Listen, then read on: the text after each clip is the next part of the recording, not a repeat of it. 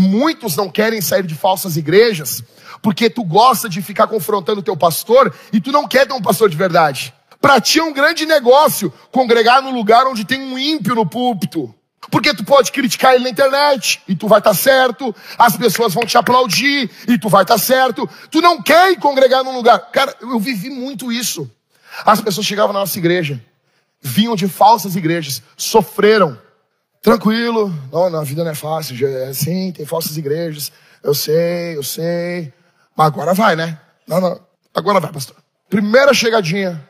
Eu, eu dou uma, só olha uma chegadinha, pezinho não muito alto, só uma chegadinha. Quem aqui é mais velho lembra? Grêmio de 95, Dinho. Os caras assim, tá, Dinho, mas essas tuas chuteiras aí, essas, essas travas aí, tu afia elas, ô Dinho? Os caras levantaram a chuteira, tava as travas afiadas.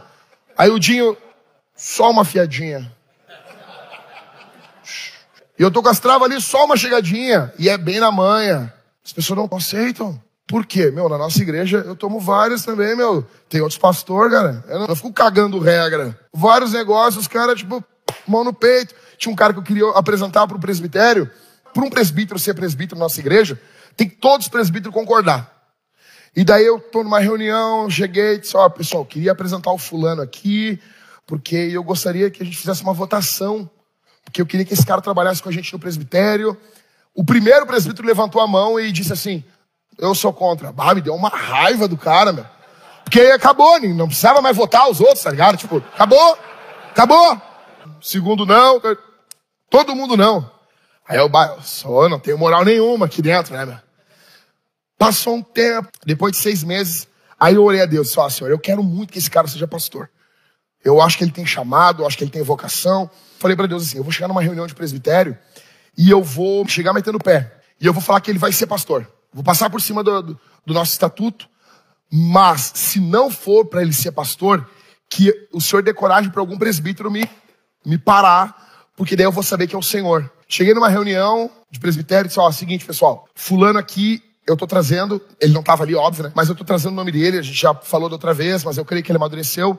E eu tô anunciando que ele vai ser pastor. Olha só. Aí, um outro presbítero, cabeça baixa. Badek, não vai não. Não vai não. Mas dessa vez eu tive paz. Aí eu disse, ó, glória a Deus, falei pra ele. Não vai ser mesmo. Sabe o que aconteceu, cara? Passou menos de um ano, esse cara abandonou a igreja e abandonou a esposa eu não estava vendo o que os outros estavam vendo. É por isso que é bom ter um time. Então, o que eu tô falando que eu pego e meto a mão, cara, os caras metem a mão comigo também, velho. Tá entendendo? Então, talvez você me ouça e eu sou o cara só que meto banca.